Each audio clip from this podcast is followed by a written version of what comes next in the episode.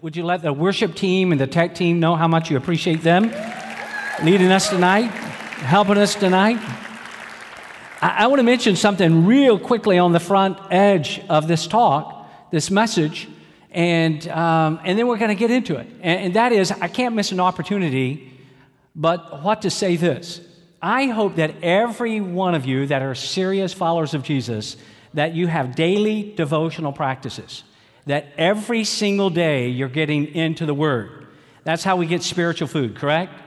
What if somebody were to say to us, hey, you're going to have a meal on Sunday, and you're not going to be able to eat again the rest of the week until next Sunday? Or you may get a meal on Wednesday, but basically you're going to eat once or twice a week, and that is about it. How many of you know that we would get pretty hungry, physically speaking, if that were re- reality? Now, now, let me tell you something that words, um, it's not congruent with what I just mentioned to you. Do you realize that if you're not getting into the Word every day, it does not mean that you are necessarily going to get more and more spiritually hungry. Do you know just the reverse of that will happen? The more you put it off, the more after a while it seems normal not to get into the Bible.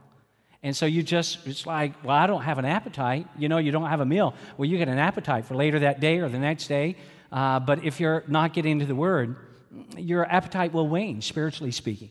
And having said that, if you say, well, you know what, I'm going to get serious about that. Maybe you've struggled with that in your own devotional life and you're just not doing that or you don't have a prayer time. Here's what I hope you will not do.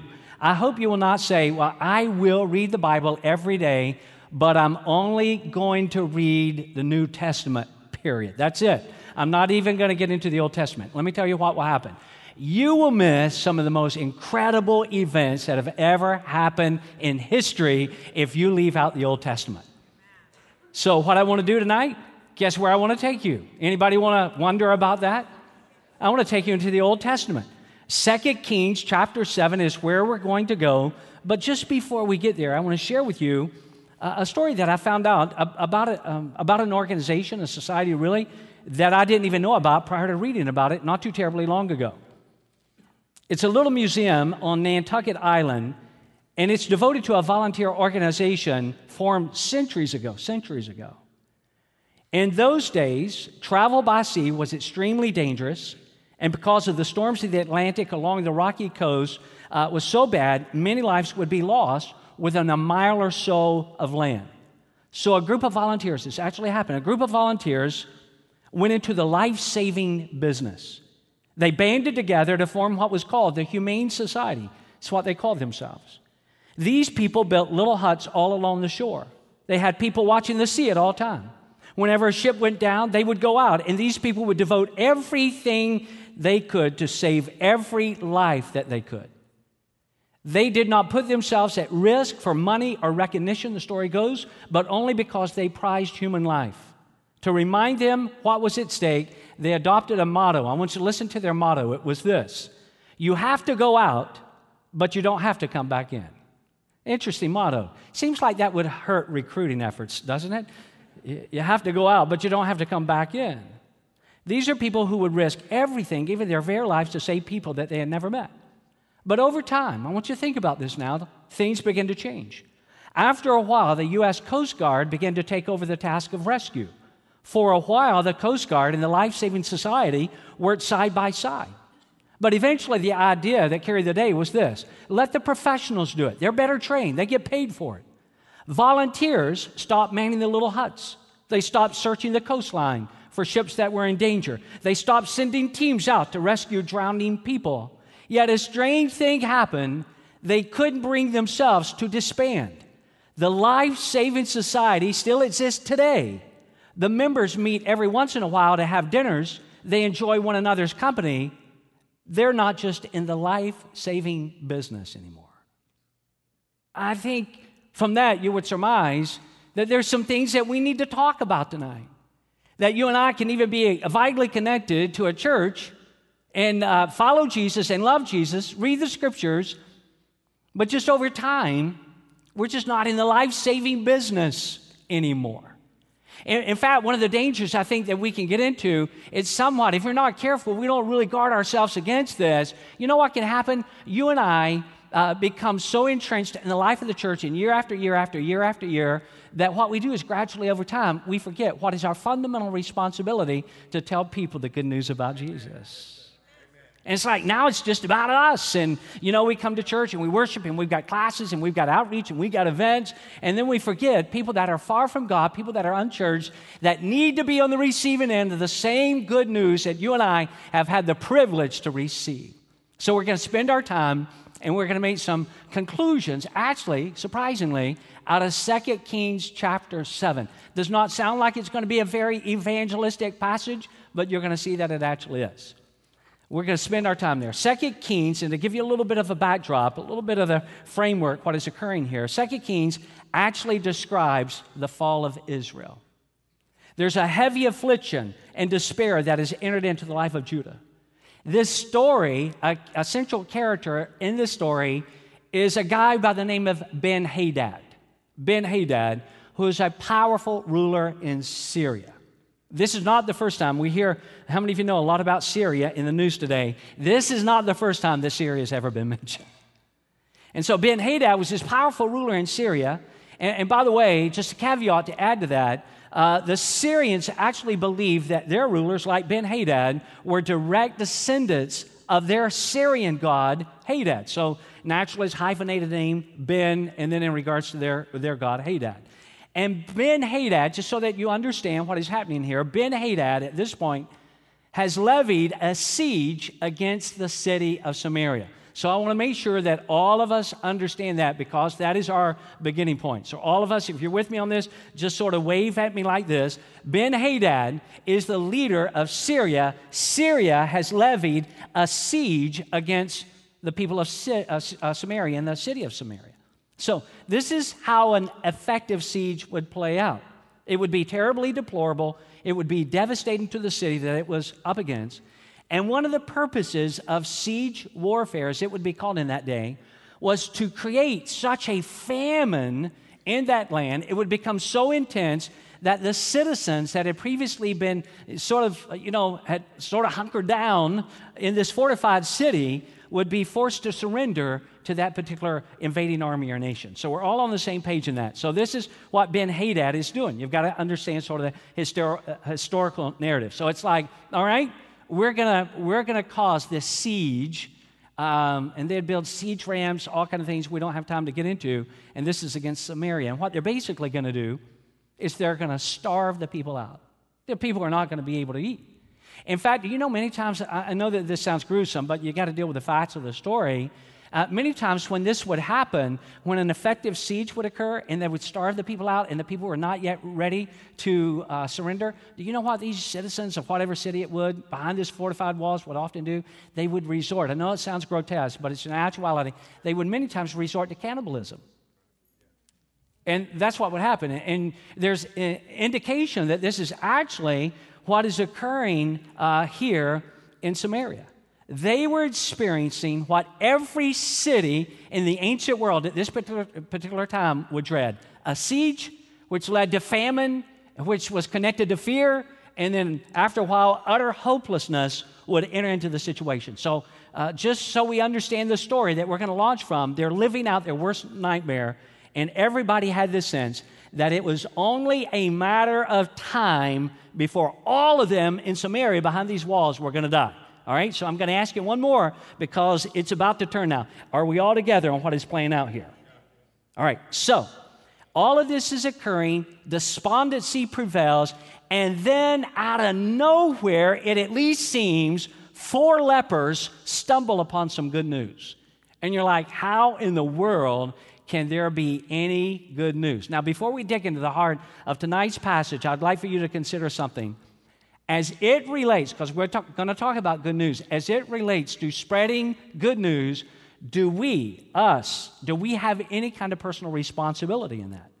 And I think that's a rhetorical question in many respects because I don't think there's a single one of us here tonight that if I were to ask you, is it your responsibility to share the good news of Jesus with other people? I think everybody here would say, absolutely, I have upon myself that responsibility. Now, let's be honest. How many of you how many of us know that we have that responsibility to share the good news, but we don't always do it? And and so whose responsibility? You know, going back to sort of the Humane Society, Nantucket Island, you know, a lot of times it can be this idea, well, you know, that kind of thing is reserved for the professionals. Let's leave that up to the evangelists, to pastors and missionaries. And, but I'm just not going to get involved in that. Uh, and I think we all know that it is God's will that all of us would be involved in sharing the good news. You probably haven't heard of this guy. He pastors a phenomenal church out on the West Coast. His name is Greg Laurie. Greg Laurie. And he talks about the first time in his life that he led somebody to Christ. He was actually a teenager, and I'll just share it in his words. He said, The first time I led someone to Jesus Christ, I did not expect the gospel to work. Not through my mouth, any, anyway. My only plan that I had was to fail. I was two weeks old, just two weeks old, a baby Christian in my commitment to Christ. I didn't know much about Christian living. I didn't know much about the Bible, but I heard that I should go out and share the good news with others. So one day I went down to the beach, the same one where I used to make a point of avoiding, he says, any Bible toting Christians who might be trying to witness to me. Now, here I was, a bona fide member, he said, of the Soul Patrol, out prowling for unbelievers to convert. But I wasn't exactly full of confidence. My main goal was to find someone who wouldn't argue or to find somebody who wouldn't get angry with me. I thought if an unbeliever just ignored me or walked away, that would be just fine. That's his thinking. Eventually, and I love this, uh, Greg says, eventually I spotted a lady who looked about the age of my mom. I imagined that she might be sympathetic to me.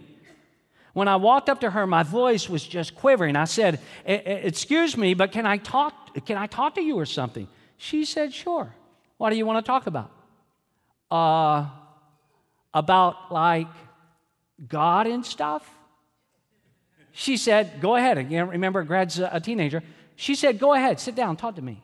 He said, So I pulled out a copy of the evangelistic tract I'd stuffed in my pocket for a moment like this. Since I, since I couldn't remember exactly what was in there, I read through the entire booklet verbatim. The whole time I read, I was shaking like a leaf and thinking to myself, this isn't going to work. Why am I doing this? This is not going to reach her. But the woman didn't leave, he said. When I got to that part that said, you're going to like this. Is there any good reason why you should not accept Jesus Christ right now? I realized that I should direct this question to the woman. I hesitated, feeling awkward. I looked up and asked her, Is there? She said, No. Okay, I said, slightly confused. Then that would mean you'd like to accept Jesus Christ right now. She said, Yes, I would. He said, I was so shocked that for a moment I didn't know what to do. I had planned only for failure. Frantically, I searched the tract for some kind of prayer to lead her in. Finding one, I said in the most reverent tone that I could summon, Let's bow our heads for a word of prayer.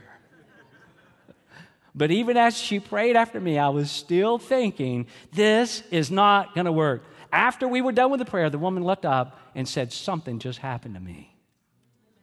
And at that moment, I love this, he said, Something to happen to me too. I got a taste of what it was like to be used by God. I had completely underestimated the power of the gospel, but I determined that from that point on, no matter what else I did in life, I wanted to share my faith. I wanted to share the good news with other people. It's a great story, and that's our responsibility. If a two week old baby Christian, a teenager, could do this, how many of you know that you and I can as well? All right, Second Kings chapter 7. Are you ready? All right, here we go. Let's take a look at it right here. Now, there were four men with leprosy. I mentioned them a moment ago at the entrance of the city gate. Remember, the siege is going on uh, Syria against the Samaritan. They said to each other, Why stay here until we die? If we say, look at their predicament. If we say we'll go into the city, the famine is there, and we will die. And if we stay here, they're outside of the city gates, we will die. How many of you know they don't have a lot of great options right now? Not a lot of great options. So let's go over to the camp of the enemy, the Arameans, and let's surrender them. If they spare us, we live. If they kill us, we die. How many of you know what they're saying is, well, if that happens, it's no different than where we're at right now. If we stay here, we're going to die. If we go into the city where the famine is, we're going to starve to death. If we go over to the Arameans and they kill us, what's well, no different than what's going to happen anyhow. So let's just take a chance and let's see what's going to happen. In a few moments that we have together tonight, I want to give you some observations from this passage to consider. Here's the first one. Just think about it with me for a moment. Many people who continue to remain in their current condition are going to die. And now I'm talking about spiritually. You with me? Many people, if they remain in their current state, they're going to die spiritually.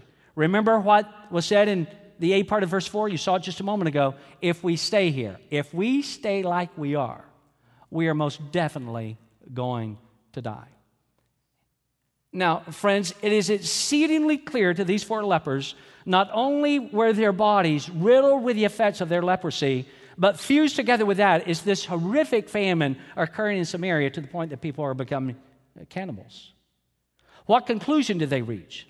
It is this if we remain in our current condition, we are going to die. And certainly we know that they're talking about not a spiritual death, but a physical death. But I want you to consider this all of us, every one of us, have people in our life. We have family members and we have friends who, if they remain in their present condition, are going to die a spiritual death. Now, this is difficult for us to accept, isn't it?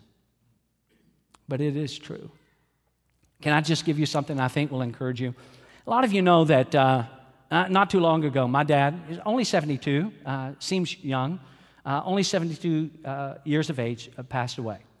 Now, what I probably have never said to a lot of you guys, I prayed for my dad's salvation so many years that I felt like giving up. Have you ever prayed? Let me ask you this. Have you ever prayed for a family member's or friend's salvation and it seemed not only were they not making spiritual progress in their life, but that they were going backwards? You ever felt like that? And I prayed for my dad and I talked with my dad and I'd share the gospel with my dad, and my dad knew. My dad knew. But he wasn't in those years, but I just kept on praying month after month, year after year, year after year, year after year, and just talking. And I'd have these conversations with my dad all the time. And then they'd intensify over the years, not in a negative way, but just the, the depth of the conversation to the point that it reached uh, several months before he passed away when we finally reached that stage when I would say, Dad, do you know, not knowing that he was going to die, but Dad, do you know that you know that you know that when you die, you're in right standing with God?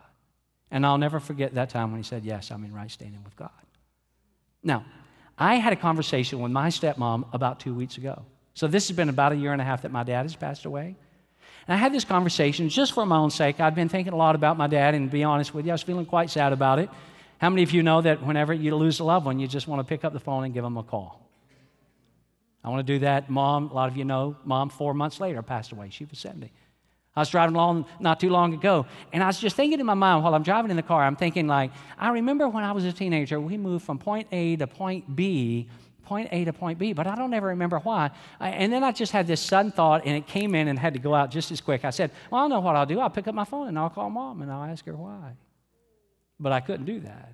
Couldn't call mom, can't call dad.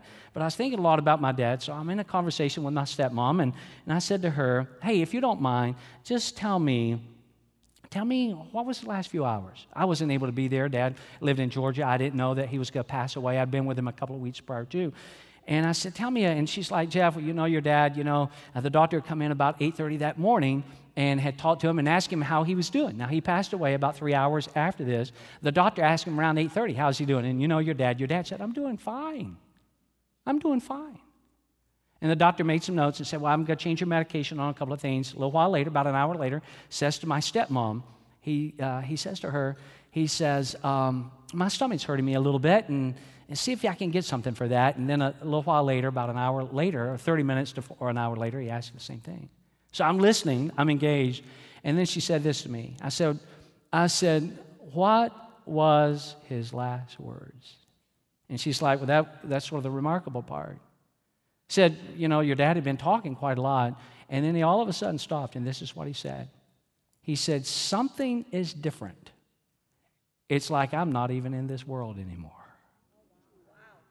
And you know what? He was not filled with fret or trepidation. He was not afraid. And you know what, friend? I believe at that very moment God was already taking him to heaven. But we don't give up You say, Do you ever feel like giving up on your dad? You can't believe. I hate to say that because I'm a pastor and pastors aren't supposed to say they felt like giving up. But I did. But we've got family members and we've got friends who, if they remain in their current spiritual condition, they're going to die. I read the statement about death not too long ago. Death will bring the ultimate answer, but once it does, you won't be able to tell anyone. It is a great irony to me that the keenest minds in the world spend their lives thinking about and probing and studying to answer this one question and never know for sure. Yet, this writer says, the biggest fool in the universe knows one second after he dies what death is all about. I want you to read this verse with me, all right? Then we're going to move on. We've got a lot of ground to cover in the next 18 minutes, so let's go. Look at this verse out of Ecclesiastes. Here it is. Read it with me, everybody. A wise person thinks about death, but a fool thinks only about having a good time. That's out of the Bible. I didn't make that up, that's out of the Bible. All right, let me give you a second observation. You ready? Here it is. God is the one who initiates the plan for people to be rescued. That's God's plan. That is God's initiative. People don't just all of a sudden say, Well, I want to become a Christian now. I love what the Bible says. The Bible says nobody can come to God unless the Spirit draws them. So don't give up on your family members and friends. You know what I tell people all of the time? Don't give up on your family members and your friends. Why? Because God loves them more than you love them, and God wants them to be saved even more than you want them to be saved. Don't give up on them. It's God who initiates this whole thing to be rescued. And you're going to see this actually playing out in 2 Kings 7. Look at these verses with me. Here we go. This is the activity of God. At dusk, they got up, we're back to the lepers now, the four lepers, and went to the camp of the Arameans. When they reached the edge of the camp, not a man was there. Nobody's there from the Aramean army. Not a man was there. For who? The Lord, the Lord had caused the Arameans to hear. It didn't actually exist, but it caused them to hear the sound of chariots and horses in a great army, which did not exist. God's just creating the sound and created the sound so that they said to one another, Look, the king of Israel has hired the Hittite and Egypt, Egyptian kings to attack us. Look at the rest of this now. So they got up and fled in the dusk and abandoned their tents and their horses and donkeys. They left the camp as it was and ran for their lives. This, friends, is the activity of God. You see, the beauty of God's plan of salvation is that people do not have to construct a strategy to be rescued nor do people have to be good enough to earn it. They simply have to respond. God is the initiator, God is the creator, God is the designer of the plan of salvation. All people have to do is open up their heart. A lot of people think, you ever heard somebody say something like that? Well, I'll become a Christian, but right now I'm, I'm, I'm, I'm just not, I'm not good enough. And, you know, and it's like, well, I'm going to make a decision and then I'll, I'll do this and, uh, you know, I'll do this. And they'll sort of bridge their way to God. And, and that's, that's fundamentally incompatible. God is the one who initiates salvation. You with me on this? It's God who initiates it. God is drawing that person. That's why we don't quit praying for him. I like this statement from Rick Warren. Take a look at it right here on the screen. One of my favorite statements. He said, The goal is not to make it as difficult as possible, but to make it as easy as possible for the unchurched to hear about Christ. We need to make it as easy as possible. I, I, for one, and I don't say this is one of the pastors of the church, I am glad to belong to a church like you that makes it easier for the unchurched to hear the gospel. And, and we don't beat them up you know, when they come. Make it easy, all right? third observation out of this passage. When you find real life, you naturally want to celebrate. Isn't that true? When you find real life, what's the natural, sort of the net effect of that? You want to celebrate. Look at the A part of verse 8. The guys are going to put this up on the screen. The men who had leprosy reached the edge of the camp and entered one of the tents. And what did they find? Remember, this Aramean army has fled. They ate and drank and carried away silver, gold, and clothes. How many of you know this is a total contrast to what is going on back in Samaria? They're back there where the siege is. The people are like, you know, and so they, they find that this, this has occurred. Now, this new discovery birthed, no doubt, a great celebration for them. They were not only going to live, but now God had blessed them in the process. What does it say? They ate and they drank and they carried away gold and silver and clothes. It's like, what is going have you ever felt that? What is going on here? Have you ever found something you're like, man, I didn't expect that? How did I stumble upon that? Now, I can remember, although this happened a long time ago because I was an early teen, but I can remember being out with my buddies and we were doing some clothes shopping for school. And this is in one of the suburbs of Atlanta where I grew up. And I'm literally walking through this crowded mall and, and I looked down and I saw some money. And, and I walked over to it and, and I reached down and I picked it up. And as young, I counted it out and it was $70. Now, how do you get $70 back to somebody in a crowded mall that has hundreds of people? I didn't know how to do that. And maybe looking back, maybe I didn't want to figure out how to do it. I just knew I could get me some more.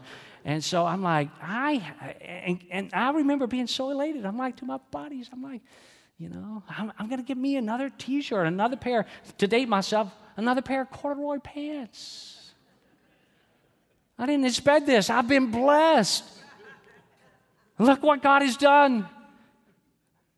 And uh, can you imagine what these four lepers, you know, they're like, man, we're, we're just going to go over to them and hope, hopefully they won't kill us.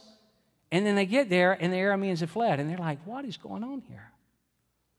Uh, Luke 15 talks about, we won't go to it now, but lost sheep, lost coin, a lost son. And verse 7 says, there's more joy in heaven over one sinner's rescued life than over 99 good people in need of no rescue.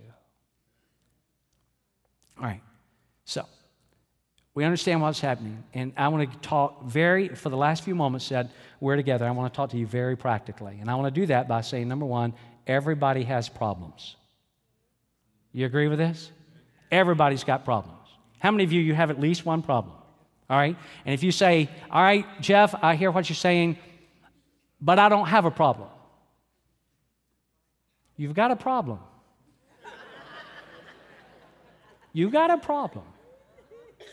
It's honesty, it's delusional thinking. Everybody's got a problem, at least one.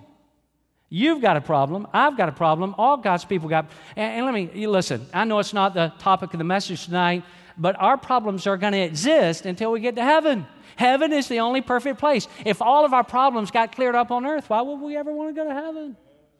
Heaven's the only perfect place. So everybody's got problems. These guys have problems. These four guys, mentioned in verse 3, here in chapter 7, they have a massive dilemma. And again, I'll just hit this real quickly because I've already alluded to it. Not only do they have leprosy, how many of you know that's a big problem, but they're also having to face this famine that was intruding itself upon their lives. One Bible scholar has rightly said this that according to ritual law, a leper was quarantined outside of the settlement caught in a death trap, now talking about these four specifically, caught in a death trap, the four decided to desert to the enemy camp. That's what's going on here.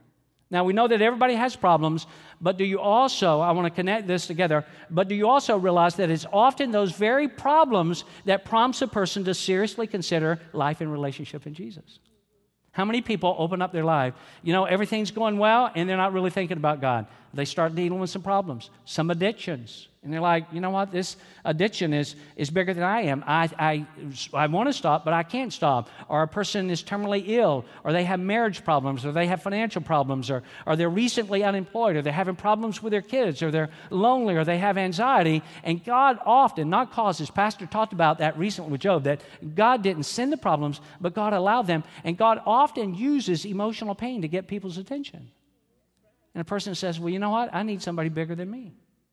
I need some help. I need help with my pain. All right, practically speaking, I want to give, give you something else to think about. When God has provided such a wonderful gift, you just cannot hide it. You can't hide salvation. Well, we do, but we shouldn't. This is back in 2 Kings 7. Look at verse 8 and then the A part of verse 9. Here we go. The men who had leprosy reached the edge of the camp. We saw this a moment ago. Entered one of the tents. They ate and drank and carried away. We saw that silver, gold, and clothes and went off. Look at this next part. And they went off and hid them. This is for us. Payday, boys. We hit the jackpot. This is all of ours. They returned. They went and hid it. All right, so what did they do next? Look, they returned and entered another tent and took some things from it and hid that also. Then they said to each other, We're not doing right. This is a day of what? This is a day of good news, and we're keeping it to ourselves. Are you making the connection here? This is a day of good news. Look at what God has done. And we're keeping all of this to ourselves. I want to strongly encourage you not to hide the activity of God in your own life. Please do not keep to yourself the reality that there is not one human life that God is unable to transform. You think about the worst possible person, God is able to transform them. You see, most all of us in this room, we have already received the incredible gift of salvation, but God never intended that we would cover that up or keep it a secret. We're not to say, well, look what we've, look at, you know, the four lepers, look at what we found. We have gold and we have silver and we have clothes and we have food and we have drink. Let's just go and hide it. This is all about us. Let's just keep this for ourselves. But how many of you know that as Christians we sometimes do that? We, we're not talking about the goodness. We're talking about so many other things. Hey, you know, what about this? Or there's a big sale going on here. Have you tried this? Or, we're, you know, and we're talking about a lot of things, but we just lose our spiritual consciousness as to why God still has us in this world, and that is to tell others how good that our God is. You probably have seen this commercial at some point. It's a commercial for Mercedes Benz. This particular commercial shows their car colliding with a cement wall during a safety test. Someone then asked the company spokesperson in this uh, commercial why they, they do not enforce their patent on the Mercedes Benz energy absorbing car body, a design evidently copied by other companies because of its success. And the spokesperson for Mercedes Benz, listen to how they respond. He replies matter of factly, because some things in life are too good to not share. Some things in life are too important. And how many of you know if that's in regards to a great car, then that certainly ought to be in regards to the gospel. Some things are too important not to share. That God can rescue and change the lives of your family, uh, your friends, is too important not to share. Let me start wrapping this up. So, if you have some good news, this is what I think the story is leading us toward, then certainly you can't hide it. You've got to tell it. It's not on the screen, but I love the language, the A part of the verse we just saw a moment ago. They said to each other, We're not doing right. We're not. And then they follow up by saying, This is a, good, a day of good news. This is the day. Now, in 2 Kings chapter 7, their discovery of good news we know is almost stifled. And then it suddenly hits them. There's no way that we can keep this to ourselves. Let's go and let's tell all of the other people. We got to tell them. We've got to let them in. And you know what, friends? That's our responsibility as Christians. We got to tell them. We can't hide this. God didn't save you for you to keep that to yourself. God didn't redeem your life. God didn't reserve for you a special spot in heaven just so that you and I can relish over that. It's our responsibility to tell others. In fact, throughout the Bible, we see this pressing priority of letting others in on the good news. Look at this verse right here. We know that Jesus declared that it was his mission in life to spread the good news. Look at this verse, Mark 138. Jesus replied, look at what he said. Jesus replied, We must go to the nearby town so that I can tell what? The good news to these people. Jesus said, It's so important. This is the reason why I came. I came to tell good news. Uh, here's another thought. The good news is that the power of God is at work in this world to redeem lost people. It's not just about us being clever enough to share our testimony in such a way that people become convinced to follow Jesus. How many of you are happy to know that before we ever share our faith, God has prepared the heart and the mind of the person to be receptive? Sometimes they won't, but sometimes that no is not a no, it's just a not yet. And like with dad, I just keep on praying, I just keep on talking. Just keep on believing. Look at this verse, Romans 1:16, "For I am not ashamed of this good news about Christ. It is a power of God at work, saving everyone who believes, the Jew first and also the Gentile." Here's another thought concerning uh, the good news that we find in the Bible. Jesus intended that we would spread the good news wherever we go. School and work, neighbors and friends and family members and strangers. How do we know this? Look at this last verse. Mark 16, 15. Then Jesus said to them, let's all read it together, everybody. Then Jesus said to them, So wherever you go in the world, tell everyone the good news. Well, I want to wrap it up tonight, sort of this challenge for all of us, by sharing with you what I think is a humorous story. How many of you have ever heard the name Eugene Peterson? Have you heard that name? This great, uh, you know, pastor, writer, scholar. You know, it is Eugene Peterson, in case you're saying, like, I know that name, but where do I know it from? He's the guy who translated the Message Bible. Eugene Peterson. All right, so Eugene Peterson writes about how he grew up And I'll share this quickly, and then we're going to be done. Eugene Peterson writes about how he grew up in a very devout Pentecostal Christian home, but when he started first grade, he felt the tension of life with non Christians. So, when he was in the first grade, a second grade bully named Garrison Johns picked Eugene out to be his victim. This is what Eugene writes. Again, he's first grader. He said, I had been prepared for the wider world of neighborhood and school by memorizing the verse Blessed are those who perse- bless those who persecute you and turn the other cheek. He says, and this is in Eugene Peterson's words, he said, I don't know how Garrison Johns knew that about me, some sixth sense, I guess, that bullies have. Most afternoons after school, he would catch me and beat me up. He also found out that I was a Christian, and then from that point forward, he taunted me with these words Jesus, sissy, every single day. He said, I arrived home most days bruised and humiliated. Listen to how his mom responded. My mother told me this had always been the way of Christians in the world and that I better get used to it. You know, real compassion, nurturing kind of time. She also said I was supposed to pray for him. So Eugene Peterson said one day I was with seven or eight of my friends when Garrison caught up with me in the afternoon and started jabbing me. He writes, his words, that's when it's happened. Something snapped. For a moment, the Bible verses disappeared from my consciousness, and I grabbed Garrison. To my surprise and his, I was stronger than he was. I wrestled him to the ground. I sat on his chest. I pinned his arms to the ground with my knees, and he was helpless at my mercy. It is too good to be true. He said, a first grader now, I hit him in the face with my fist. It felt good, and I hit him again. Blood spurted from his nose, a lovely crimson in the snow. This is Eugene Peterson now, scholar, writer, translator of the Message Bible.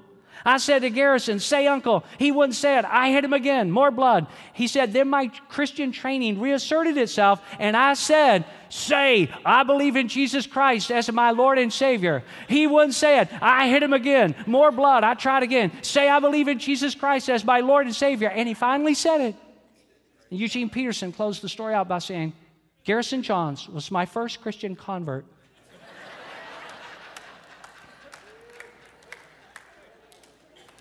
How many of you know there's better ways? There are better ways. We take the path of Jesus and not the path of Eugene Peterson, at least as a first grader. This is a day of good news. It's a day of good news. Man, if you received it, you got to tell it. You with me on this? You know that 50% of the people that come to Christ come through the influence of a family member or friend. The other 11%, they come at the invitation to a special church event. Six out of every 10 people that come to Christ come because somebody just like you said, This is a day of good news. I can't hide it. This, I got to go and tell everybody. The four lepers could have kept it for themselves, but they would have missed what God had for them. I'm so glad you came tonight. Would you stand with me for a closing prayer? After this prayer, uh, we'll open the altars, and you may be here tonight, and you may be saying, "Well, I, you know, I need encouragement." I'm one of those, Pastor Jeff. I've got a problem. I've got a challenge in my health, where I work. I've got a challenge in my finances. I've got a challenge in my home, my family and I need prayer. There's some wonderful, wonderful people that love you and care about you, and they're going to be here in the front. And we're not going to have a formal dismissal. When you're ready to go, you can go. But I'm just saying to you, if you've got a challenge and you're just saying, I, I need somebody to pray with me, I just need a little encouragement, then there's some people here that want to pray with you. God loves us, doesn't He? And God loves the whole world. And God wants to work through you. And you're saying, but God can't work through me. And I'm saying, yes, He can. If he can work through a teenager like Greg Laurie and can share the gospel and somebody receive Christ, he can look and work through somebody like you. So, Father, we thank you for this great night. Thank you for the privilege of belonging to a great church family. And God, I'm saying this tonight to people that already know it, but uh, perhaps a lot of them are like me. We just get so caught up in church life, and that's a good thing, but we forget those who are so far from you. And they need to hear good news. God, we make a decision tonight. We drive a stake in the ground. We're not going to hide it. We're not going to bury it. This is a day of good news, and we've got to go and tell everybody because everybody deserves to hear that Jesus died for them. So help us to do that, we pray. In Jesus' name. And everybody said, Amen. I love you, everybody. Have an awesome rest of the week. We'll see you back in church on Sunday.